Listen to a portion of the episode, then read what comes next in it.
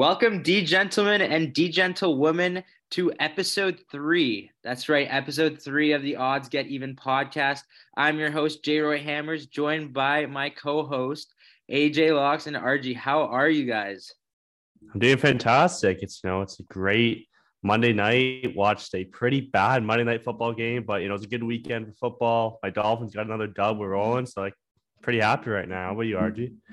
I'm doing great as well. Great slate of college football this weekend. Uh, we went out a few times. Man, dude, on Saturday, I, I had Subway twice. So that was just ridiculous. Two foot long subs for me, two different times of the day. But hey, it's the weekend, so who cares? But feeling great going into this week.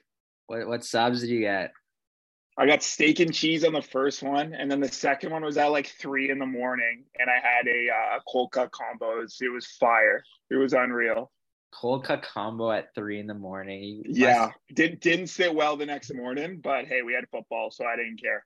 Those cold cuts are out there all day. Yep, I know that. but honestly, I I can't uh, I can't disagree. A, a nice meatball sandwich obviously doesn't sit well the next day, but oh man, they taste so good, especially when you get the marinara sauce. Oh yeah. But uh talking about the weekend, guys, what a weekend so many underdogs hit, so many favorites hit, but the one who actually benefited the most this weekend was Vegas. So, round of applause to Vegas for coming home with the bank. The house always wins. Can't be uh can't be surprised with that one. Yeah, I can't agree more. I lost uh, a good amount of money this weekend, so Vegas got me this weekend. Well, that that that's the game of gambling. We'll rebound. We'll we'll get better. We'll hit, we'll watch the tape and we'll uh we'll get Vegas next weekend. Hey, so, we lost some, but we had uh we had some great values hit too. We had a lot of winners too. Yeah, so uh, yeah, so like RG said, we we had a we had a we had a pretty decent weekend. Obviously, it was under our 70% target, but this weekend, as I said, was an absolute underdog weekend. You got the Lions beating beating uh, Green Bay. You got Bills losing to the Jets. So there was a lot, a lot of surprises, which is honestly good for how we finished. We finished seven for 13 out of all the picks we gave, including value. But on our top eight, we finished five out of eight, which is over 50%, especially on a weekend full of Vegas traps. So we should give ourselves a little bit of pat on the back. Can't be satisfied since we do expect a higher margin. But if you do the math, we do end up pretty profitable. We will give out the unit profits after next episode where we give out our eight picks and calculate the profit on that. So, uh, you guys have any uh, speeches or any commemoration for the weekend? You know, five and eight, not a terrible start. It's a good starting point, but we'll look to get better. We'll look to get up to that six and seven threshold. But you know, just telling you, Jalen Waddle overs every week. I think that's got to be in the top eight locks. Just he, his line keeps getting disrespected. It's going to be 67 and a half maybe again next week, and I'll hammer that every single week. Yeah, we had some good ones on the board. Something to watch out for. Uh, Davis Mills keep keep smashing that under. I think it's coming every week. I don't know why he's getting so overvalued there, but uh, let's just keep smashing that under. Yeah, and uh, with all the unders, we had some great analysis last week just absolutely great just calls on uh, the Washington versus Arizona under. It got a little sweaty. It was one nothing after the second, and then all of a sudden they pot in four goals at the start of the third. I was, I, I, I was, I was casting a little puddle. But uh, the Detroit Lions, Green Bay Packers under. What a call, guys! The analysis was great. Aaron Rodgers looked awful, but uh, Amon-Ra St. Brown fantasy owners what do you guys think of him? Started a season, started off strong, had some injury trouble. Now he's the only one there without TJ Hockenson. What do you guys think rest of season, Amon-Ra St. Brown? I feel like his fantasy value's got to go up. He's getting he's getting underused lately though. Like you saw with TJ Hockenson and like with Swift mm-hmm. involved at the start of the year, he got the target share, and now they're not even getting Swift the ball, and he's still not getting the target share. I feel like that's got to mm-hmm. change the Lions start want to keep winning games, they got to get their best weapon involved. And same with D'Andre Swift. You know, moving to that owner, I'm a pretty depressed D'Andre Swift owner after I saw him get three carries of Jamaal Williams, like 25 or whatever it was in the weekend. So that's a, that's a tough pill to swallow. That's for sure. Uh, no, with St. Brown, we're getting into these last few weeks of fantasy here. We're uh, we're getting into the final stretch where you make the playoffs or you don't. So uh, if he has a good week here, maybe look to trade him. You can get a lot of value for him. Get some pieces from injuries that are coming from a lot of running backs this year. But hey, we'll see what happens. So I'm on the opposite of you guys. I I don't like uh, Amon-Ra St. Brown rest this season.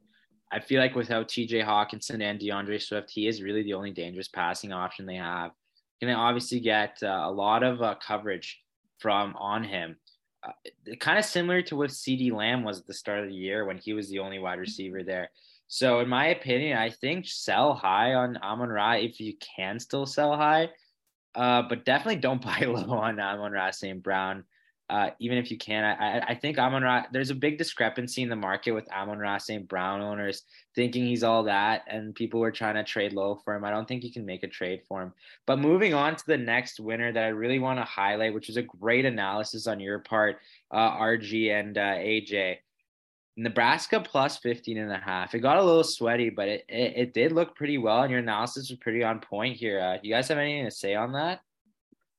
Uh, yeah, I can uh, I can kick us off here. So quarterback Casey Thompson was questionable at the beginning of the game. He did not end up playing the game.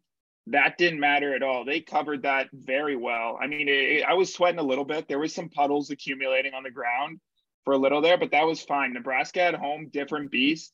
Minnesota had a great start this season, but uh, AJ, you just can't rely on Tanner Morgan, eh? Oh no. Um, I remember in his I think it was sophomore sophomore year when Rashod Bateman went off. I was high in Tanner I was high in Minnesota. He looked like a legit quarterback. These past three years, he can't complete a pass past five yards. So I think it's a great a great job to bet against him. I think that's great analysis on both our parts. I think the the moral of the story is when you get a home dog in college football of like 15 points and they're a Big Ten school who's kind of comparable, I think you got to take them every single time. So great analysis find a team that can pound the rock. Too many points. Great pick, boys. Another another pick we do want to look at was the soccer pick of Napoli that our soccer guys do have. Uh, that was a great pick um, at plus money as well. So we did hit a lot of dogs uh, in the eight picks, which is great. And another thing we do want to highlight is that a bunch of our picks are minus 130 and under which usually are pretty hard to hit. So hitting those and getting about even money or more back is pretty good. And hitting it over a 50% rate is also really uh, is also something you should be proud of. So not not, our, we're not selling ourselves short here on the Odds Get Even podcast. Uh, but now we're going to move on to the losers. And what we like to do with our losers is we like to learn. As a, as a wise man once said, knowledge is power. So what did we learn this weekend, boys, from the from the losses that we incurred. Don't bet against the Leafs. Don't bet against your favorite team. I think that's the moral story. Um, every time I feel like you want to you want to fade your best team, it uh, kind of bites in the butt. And um, I think what our lesson learned is the Leafs for me blacklisted. But um, some tough loss this weekend we have learned from, but um, we'll get better. What do you, RG? What do you think? My big thing is to not look too much into how someone performed the week before. Um, Josh Jacobs, I know we barely missed that over. I think he had 67 yards. The over was 76 and a half. But I would not look too much into these big bounce back weeks that everyone's always talking about. I know that's a big thing. We could get right games and everything like that. But uh, that shouldn't be a key point of your analysis going into betting. And uh, I think we're going to have to take that into account moving forward, boys. Definitely right. I do see that what you're exactly what you're talking about. Uh, we got to be more matchup based and uh, really got to be checking the vibes on some of these guys because, as we know, good vibes equals good performance. But one uh, one comment I do want to say about the Leafs, uh, AJ, you did say uh, the word blacklist. Do you want to explain to the listeners uh, who don't know what blacklisting is? Because it's a it's a term that's pretty unique to our podcast. Blacklisting, pretty self explanatory. Don't bet them as a favorite. Don't bet them as an underdog. Don't even look at them on the betting card. I feel like the Leafs have just screwed all of us this year. Two more locks, over two on the Leafs. Blacklisted, you will not hear the Leafs mentioned on this pod. Again, I don't think, because we ain't touching them. So, uh, just explain it. The Leafs were my mortal lock last week where they played the Kings and they lost. And then the Bruins were my mortal lock this week when they played the Leafs, and the Leafs won. And to make matters even better, I decided to double down on Carolina the next day against the Leafs, and Leafs won again. So I texted the boys in the pod. I'm like, we're not betting four against the Leafs until they show some consistency. Because I don't know, Leafs are one of the most inconsistent teams um, in the NHL. You don't know what team's coming out. They can look like one of the worst teams in the league, or they can look like one of the best teams in the league. It's it's it's hard to uh, it's hard to sort of measure how good they are. Yeah, it's no, the life of the police uh, fan. It's the life of yeah. the Leafs fan. We've been we've been there all the rest of all my life. You, you don't know what Leafs you're gonna get. I think in the future now with Samsonov out, Murray out, we're gonna see Källgren all, all, all, week. Oh, I don't know how long it's gonna be, but I think that's even making more frustrating. You don't know what Källgren you get. You don't know what Leafs team you're gonna get. So it's the life of being a Leafs fan.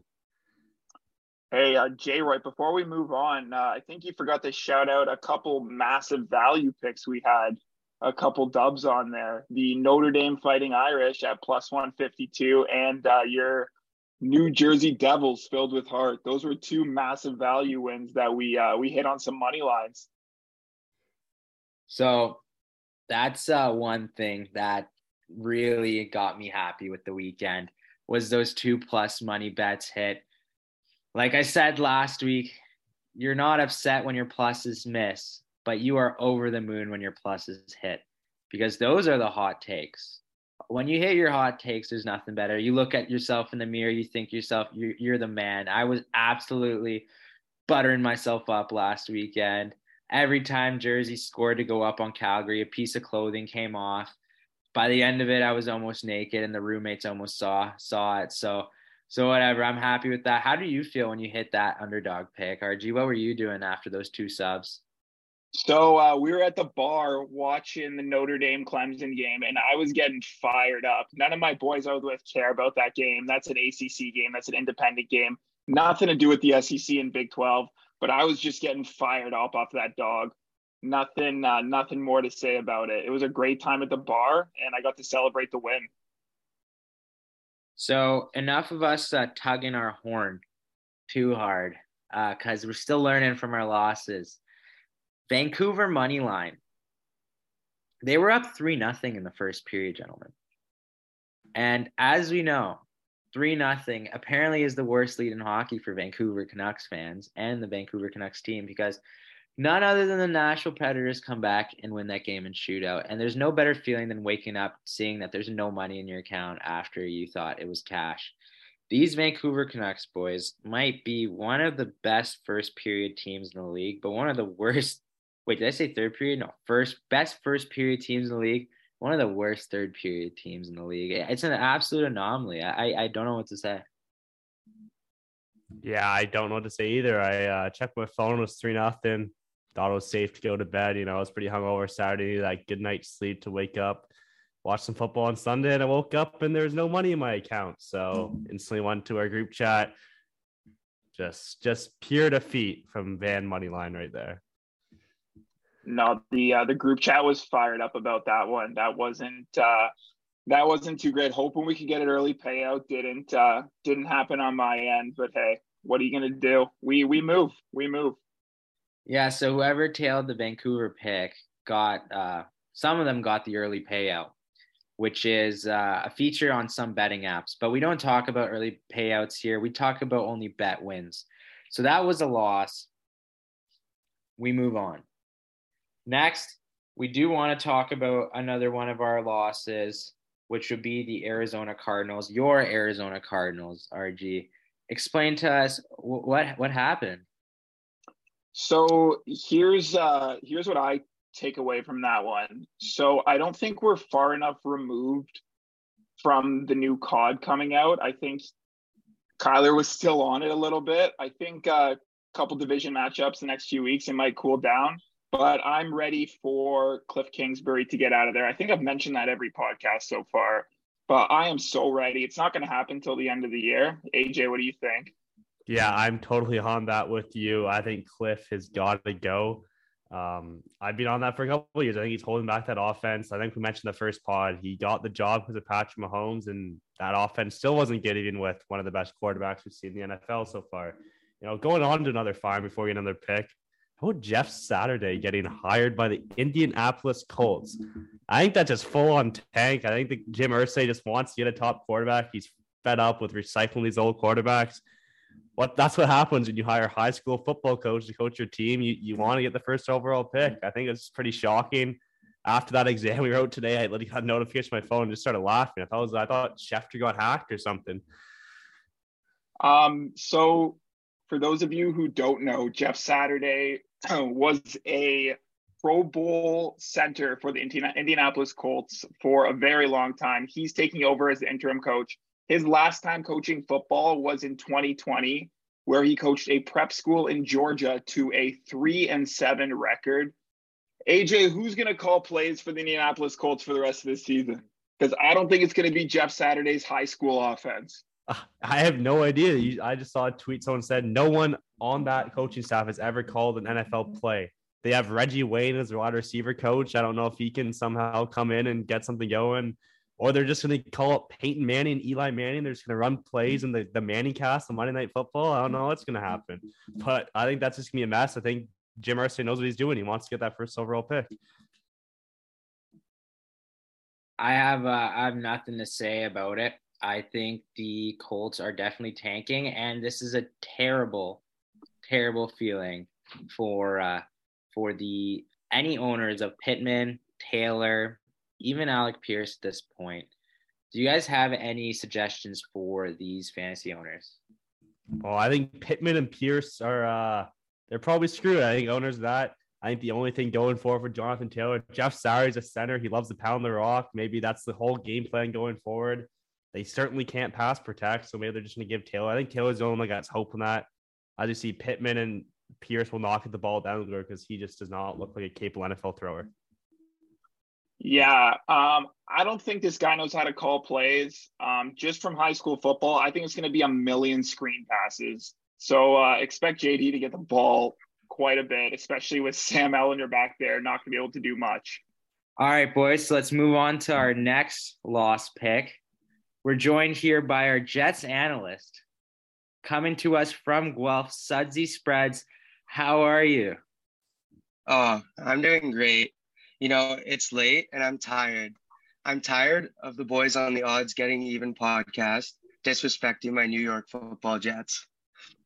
Like, I understand coming off a loss, you know, you guys are down on them, you know, you're talking a little shit. But anyone who's watched the tape, the like the only reason that that 11 and a half point spread was even desirable is because of the history. But if we look at how the Jets have played this year, they've been a defense first team. They have an elite D line and elite corners. That's the recipe to beating the Bills. And we saw that unfold on Sunday. You know, Josh Allen had pressure in his face all game. He was frustrated. He did his best Zach Wilson impersonation, like that first interception. Like, come on. That's 2019 Josh Allen there. But yeah, um, I'm just I'm just happy. I'm just happy to be here to clown on you guys for a little bit for that awful take. Awful take. We do like to get uh, held accountable here on Odds Get Even. But did you hear what Zach Wilson said? I think after last week, where he said throwing away the ball was kind of boring, so he always wanted to make a play, and that's what caused the three interceptions from last week. You can see a big difference with the stat line. There was no interceptions this week definitely uh, took the boring play there. 153 yards in passing. How was how was his play for the game, John? Honestly, his play was great. I mean, okay, maybe not great, but it was exactly what was needed because the run game, the run game did its job. But when it was third and five, third and six, he's what he did that really impressed me was he would sit back in the pocket and he didn't run rep right, left, backwards, running for his life and then scramble, throw it out of bounds. He stayed in the pocket he hit his throws on third down to get the first down, and he took the hits like a real quarterback does. He showed real growth in that game. And that's the beauty of this Jets team. We don't need him to throw 250 yards, three TDs to win. We just need the run game to work and to, for Wilson to convert on third down. So I'm going to admit when I was wrong. I frauded the Jets last week. I'm going to rescind that fraud. I'm not convinced they're a legit threat yet, but I'll, I'll give them the playoff threat kind of thing, little wild card team you know, they're their defense team, like what John said. They won games that defensive front. Saleh's got the boys running. I fraud him because of Zach Wilson. But if Zach Wilson plays like that, he game manages the game. He doesn't feel like he has to make too many plays. I think they could be legit down the threat. We'll see what can happen. But you know, I may be frauded them too early. I'll admit when I'm wrong, and I was wrong. Okay, boys, we were wrong, but I'm I'm not sold at all on the New York Jets. I don't give a fuck that coin flip guy is 9 and 0 or whatever he is at this point, coin flip guy. I'm going to read you guys off the Jets wins from this year so far. So, second week they beat the Cleveland Browns by 1 point. Not a great win. Statement the win, Pittsburgh Steelers may be the worst team in football. There's a win. The Dolphins actually a good team. That's a good win. The Packers not a great win. The Denver Broncos, obviously not a great win.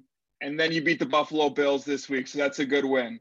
But two of these wins out of the total are good wins. I'm calling it right now. This Jets team in that division with the Dolphins and the Bills and the Patriots will not make the playoffs this year. That's my call.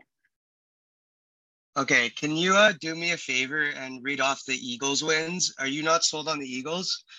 because I think they may have beaten one good team and the rest garbage teams. But I thought in the NFL, a win is a win. You know, you you beat the teams put in front of you. Like, what more do you want? And they just beat the Bills, the best team in the league. Are you not sold on the Bills because they lost to the Jets? Listen here, I'm not sold on defense winning championships anymore. That era in the NFL is over. That offense cannot move the ball well enough, especially without Breece Hall. I don't know what's happening next for you guys, but I don't see this as a playoff team. Okay, okay. No one has ever said the Jets are competing for any Super Bowl here. That's that's not what we're saying. If we make the playoffs and lose 50 to nothing in the wild card round, I am happy as ever. Because I haven't seen a Jets playoff win since I was 10 years old, a playoff game since I was 10 years old.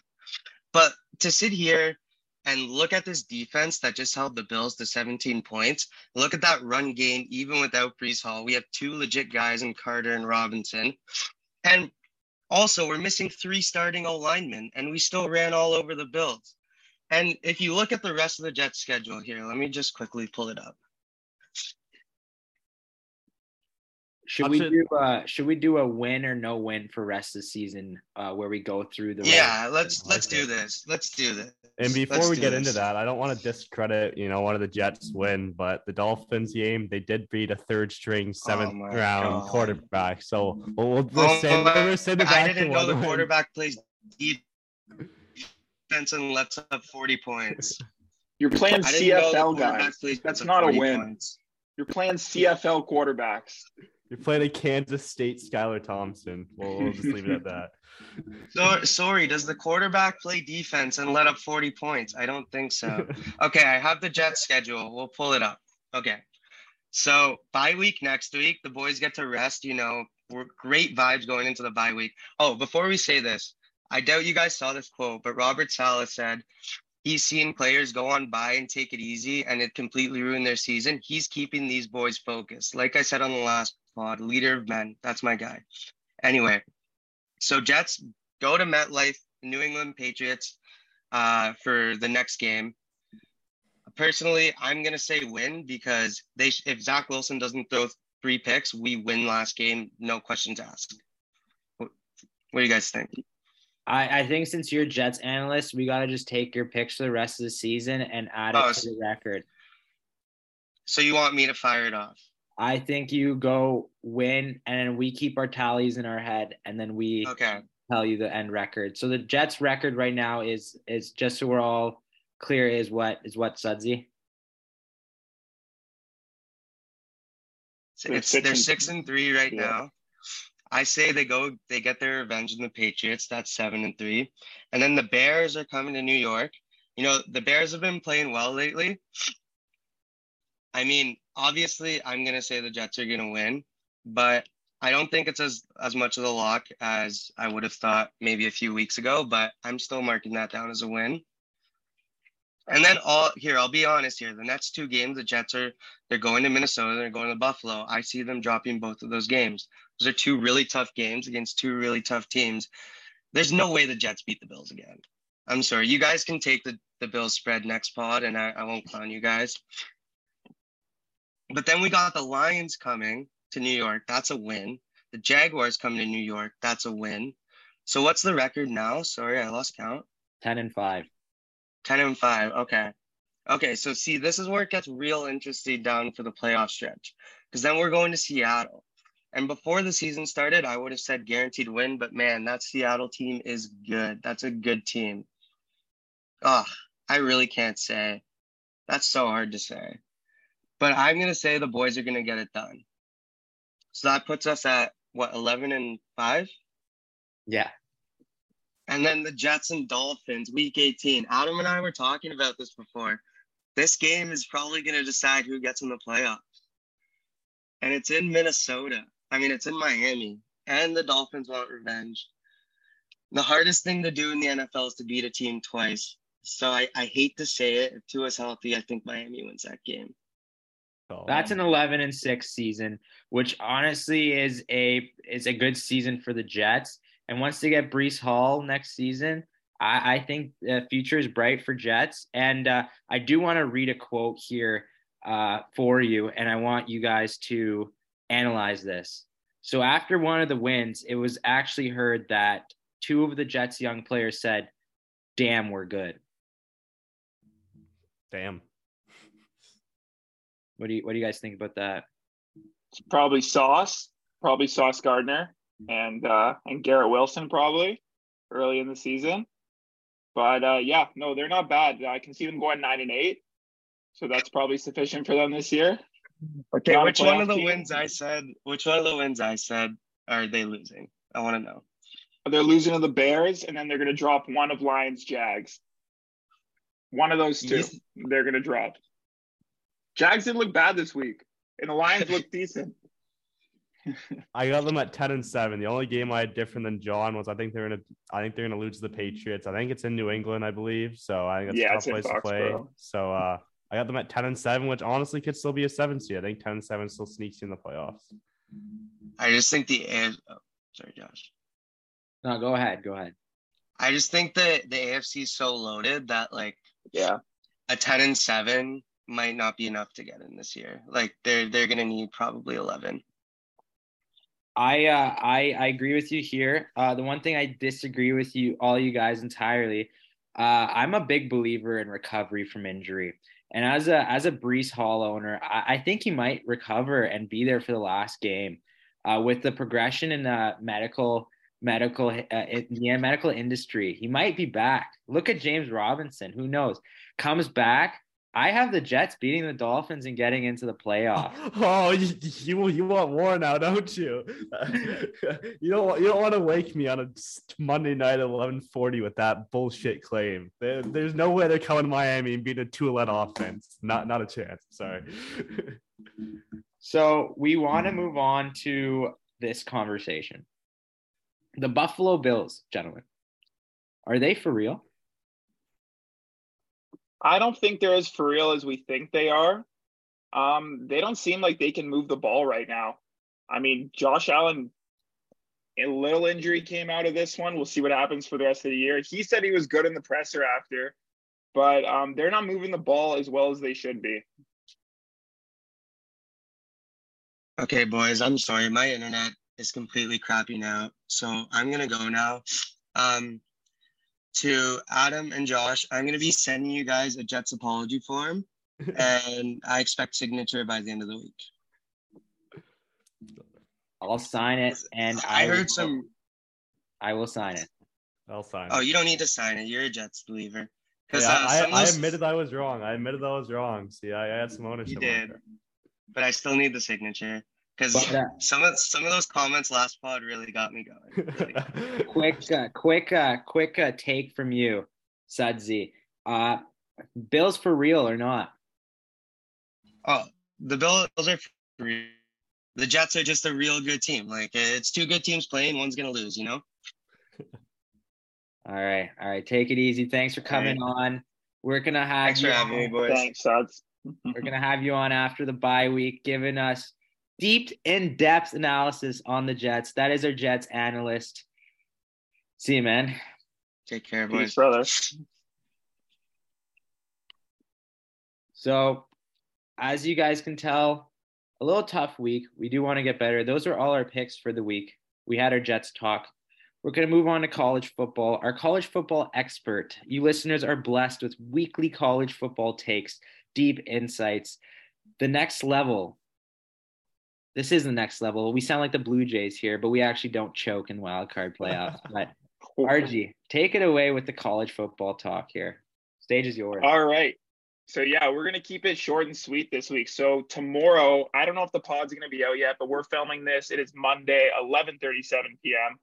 I'm gonna give you not my predictions for what the college football playoff rankings will look like this week.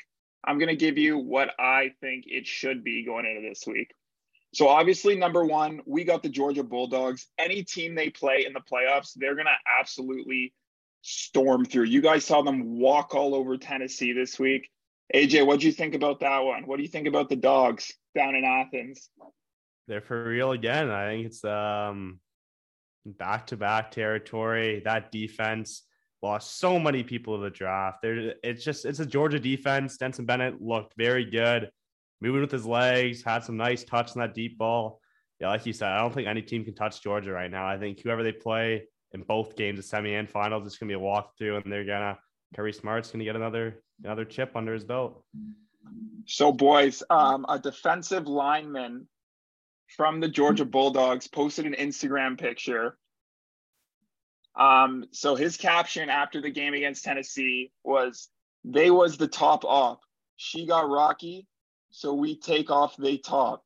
Hendon Hooker was a pinned response, the quarterback for Tennessee, and he said, "We gonna see about it next go round."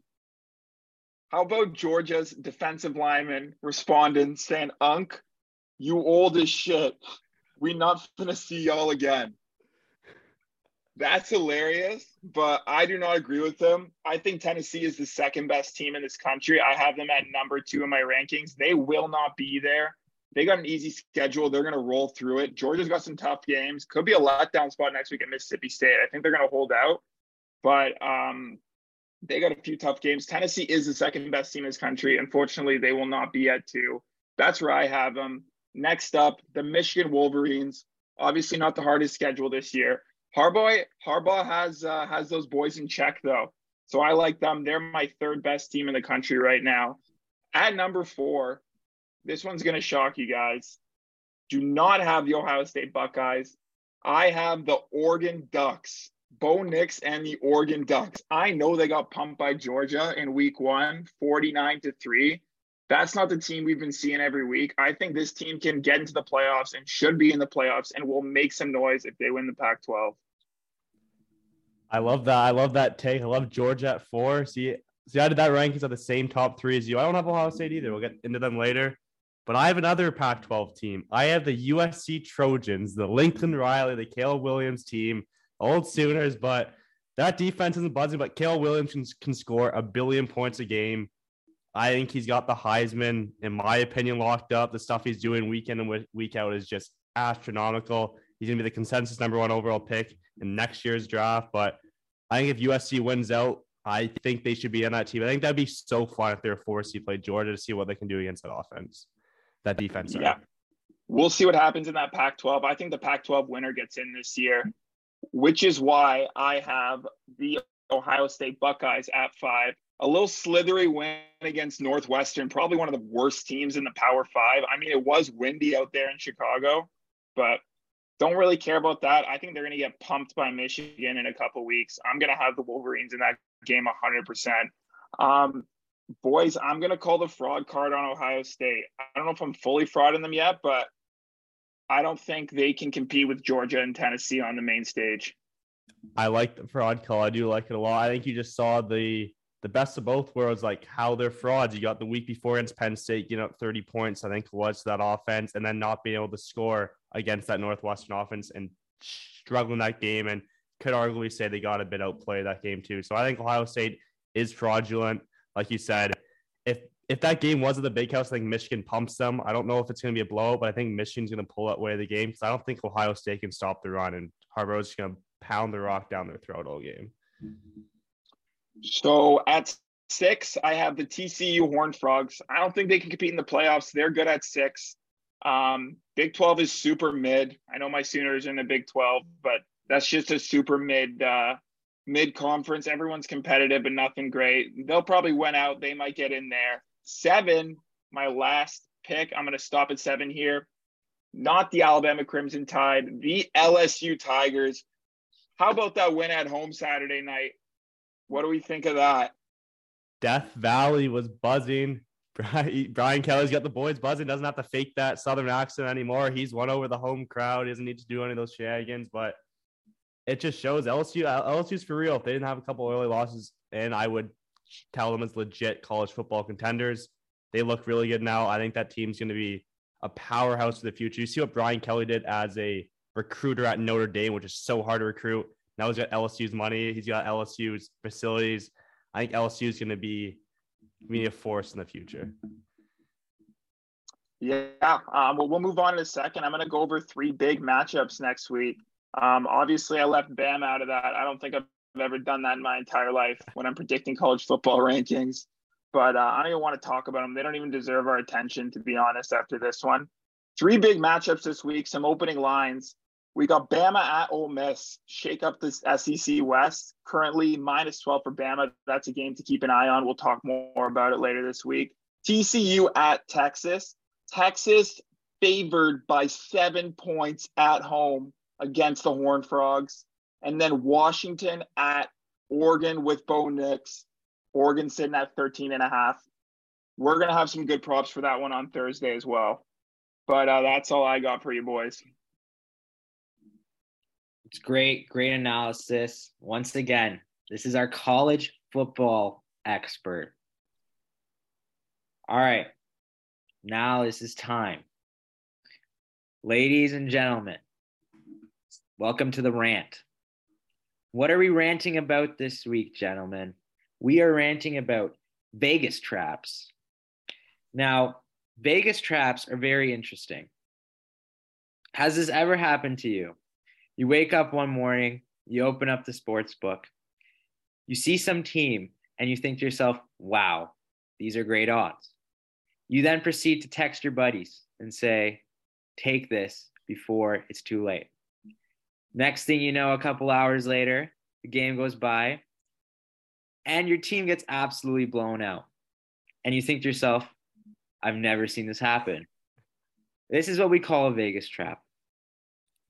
Now, a good example of the Vegas trap would be the Tennessee money line or the Tennessee spread. What we said last weekend was, How could this lose? I don't see this losing. The classic words of someone who's about to get Vegas trapped. Do you guys want to elaborate more on the Vegas trap to sort of educate our listeners? Go ahead, Archie, lead us off. So, an hour before this game, I sent a tweet to Mr. J. Roy Hammers of someone at MGM saying that Tennessee could break them today with the win. That is the ultimate call for Vegas trap. I think we were just so high on the Volunteers, we didn't want to change our pick. That's a time we change our pick. That was really disappointed, but uh, Notre Dame winning later in the day made me feel a bit better. What were the exact words sent in that text message? I cannot see Tennessee not covering the points every single time. If you ever catch yourself saying, these odds are too good, or I cannot see this happening, always sit back. And do you guys have any tips for our listeners uh, to deal with Vegas traps and catch them as it's happening? Because it's happened to everyone. It's like a catfish. You think it's going to be great, and all of a sudden, it's not. Guys, when you are looking at college football games, do not look at the college football rankings. Do not look at the AP polls. I don't care if an unranked team is favored against a ranked team, whether it's on the road or at home. You look deeper than that. You do not bet on that ranked team right away. That's uh, that's my one big Vegas trap tip. My one big Vegas trap tip for the listeners is really looking out for those thoughts where you think to yourself, I can't see anything go wrong. That's where you put your phone down. You you you put your hands up and you think to yourself, why are the odds like this? You then pull out Twitter, search everything up, you make sure that everything's fine, no one's hurt because at the end of the day, Vegas makes these lines and they know more than we do. So just make sure you know everything. And at the end of the day, there's there's no better bet than not betting at all because you don't lose money, you don't make money, but you still have more tokens to bet uh, in the future. Yeah, there's a sum up. I think my one tip with a Vegas trap: if you open up your betting book, you open up your phone, you see a line, and you bet it within like three seconds right away.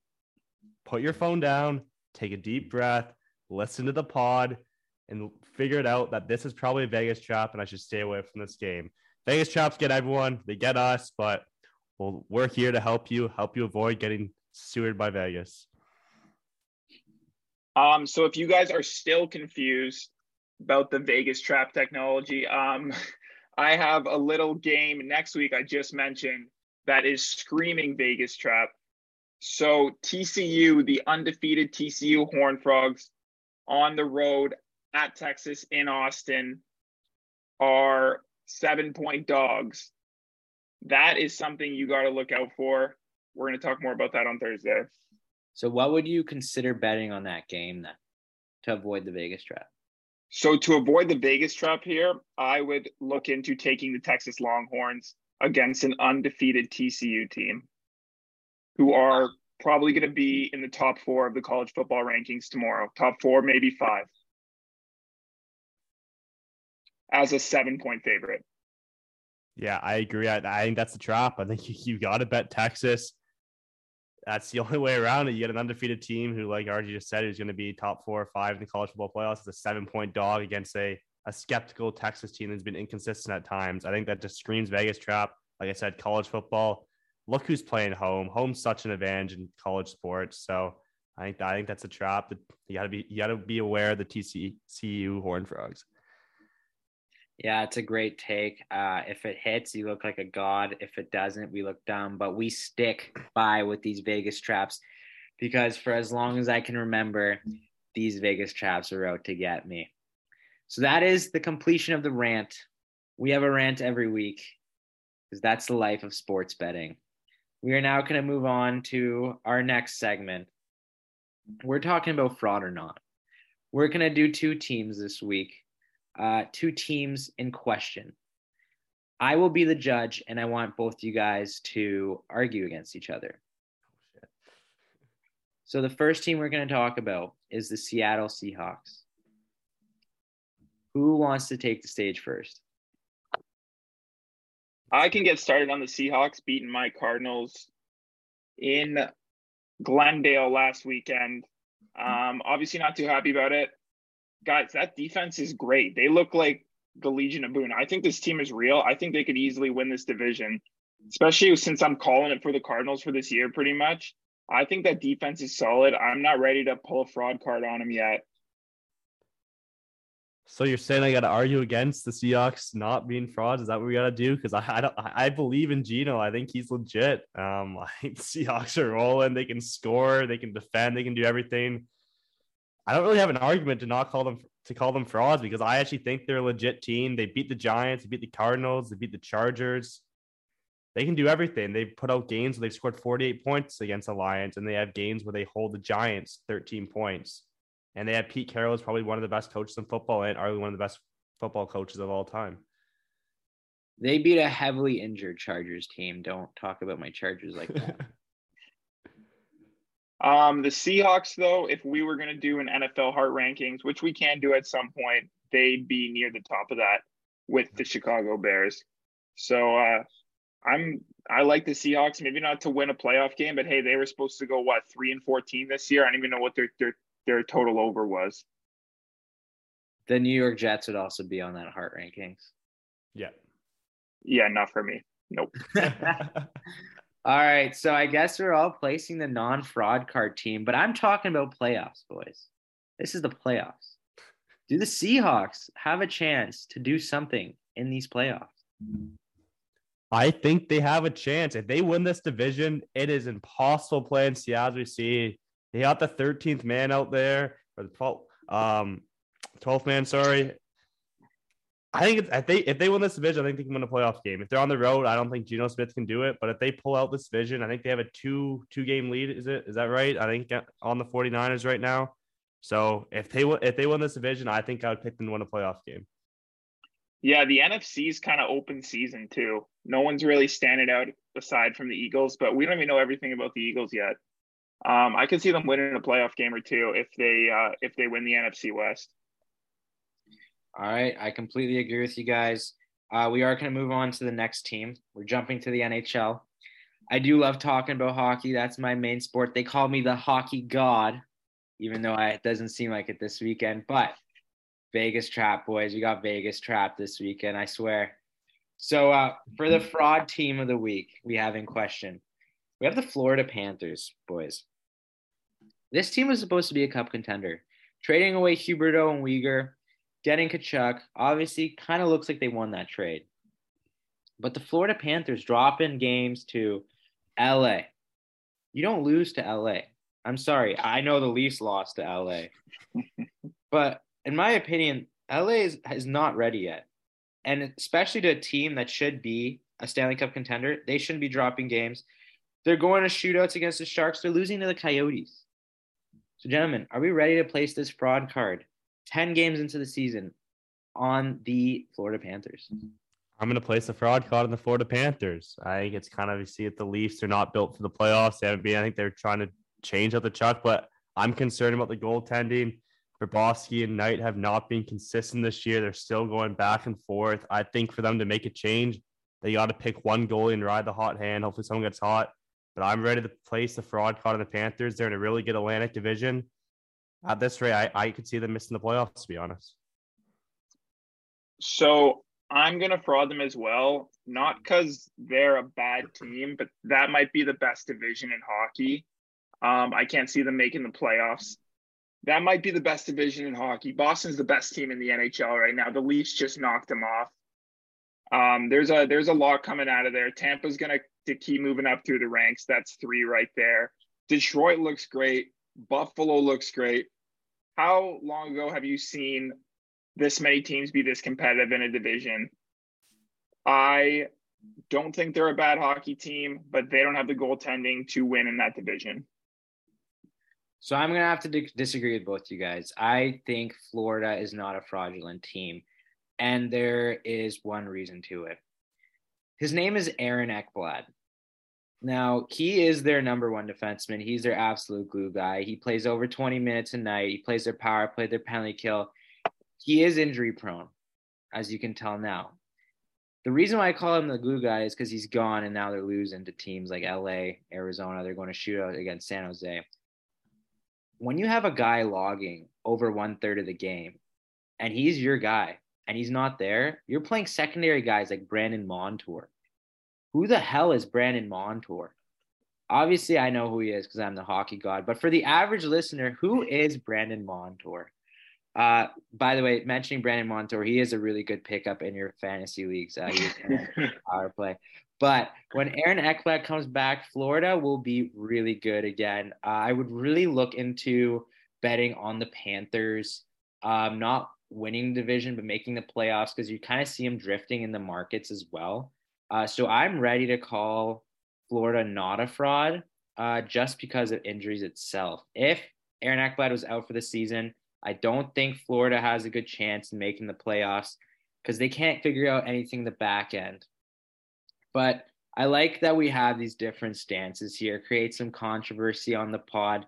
So those are our two teams of the week. Now, to finish off our pod, we're going to move on to some nice hockey spots up until our next podcast for the week. I just want to outline some matchups here for you guys to sort of analyze. Um, so, first, I know we talked about blacklisting the Leafs. no. But of course, I have the first thing on is Vegas at Leafs on Tuesday. Vegas is a wagon, boys.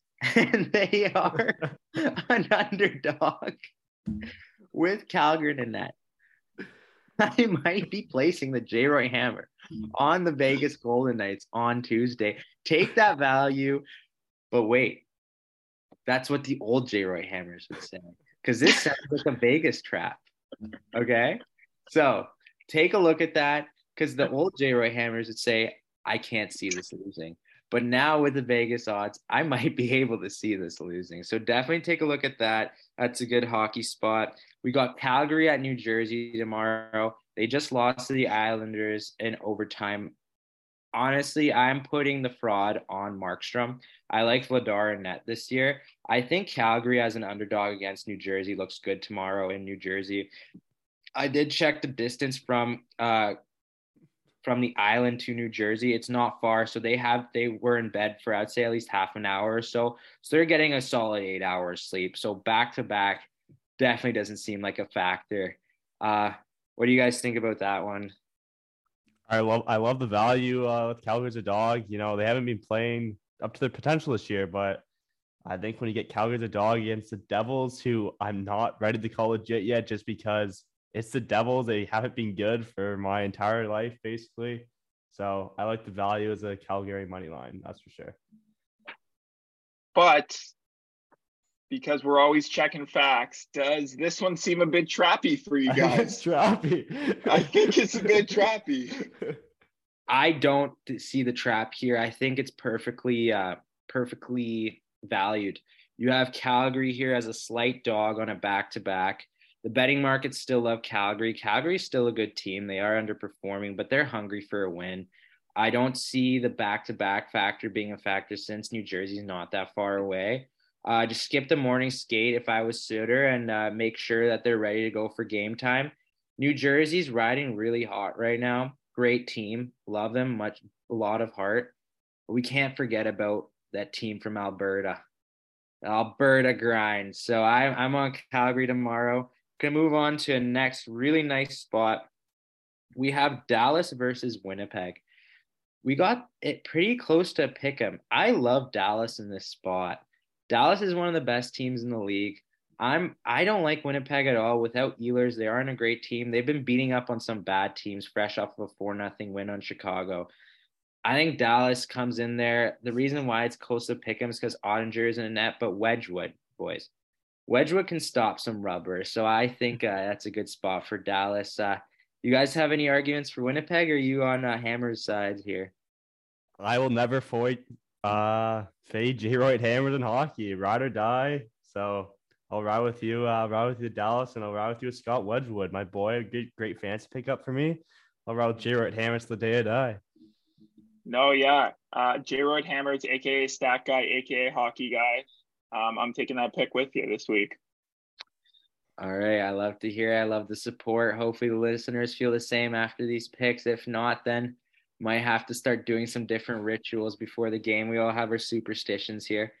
And uh, moving on to the last game, I'm going to read this note that I wrote down uh, for the analysis for the game.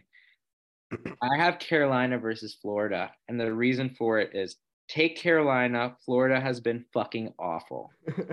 so we are riding with Carolina. I do have the over 102.5 regular season points, 250 down for 200 back profit. How are ya?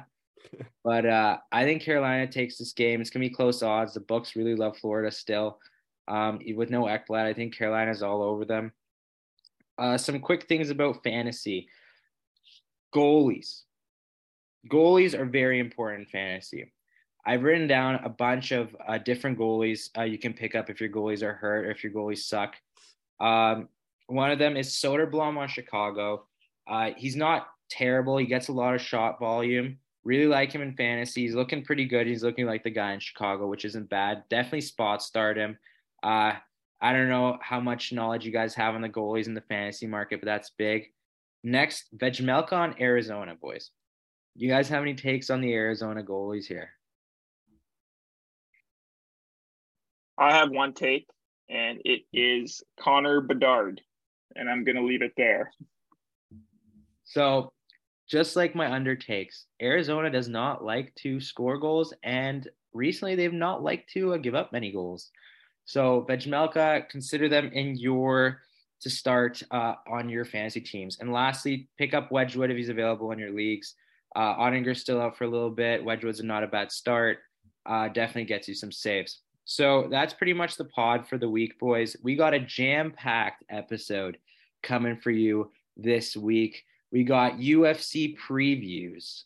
We got our UFC analyst making his debut on the pod on Thursday, as well as a World Cup preview for the coming weekends. We got a heavy college football slate, NFL football slate, and hockey coming for you guys, boys. Any uh any departing comments on the pod? So, boys, I'm calling it right now. Our eight picks this week, 70% and over. Book it right now. I'm ready to roll. Lots of research going on before that we film on Thursday. I'm ready to roll. Yeah, no, totally good to RG. We'll, we'll be better this week. I'm getting I'm getting pretty optimistic. I'm going seven for eight. We don't have any midterms to worry about this week. You know, we're we're dialed in. All that's on our mind is the lines, the books. We'll, we'll get you seven out of eight this week. Hey, not a bad first week on the books though. Over 500. It's not our 70, but better than the average bettor. Um, obviously not near close to our expectations, but hey, we move. We move. We got heart. All right. This is the end of the pod. Episode three, boys. It's coming along. If you guys are listening to our pod for the first time, check out our old episodes. Don't forget to leave a like, rate us and leave us some good comments. We're here for you guys. Peace.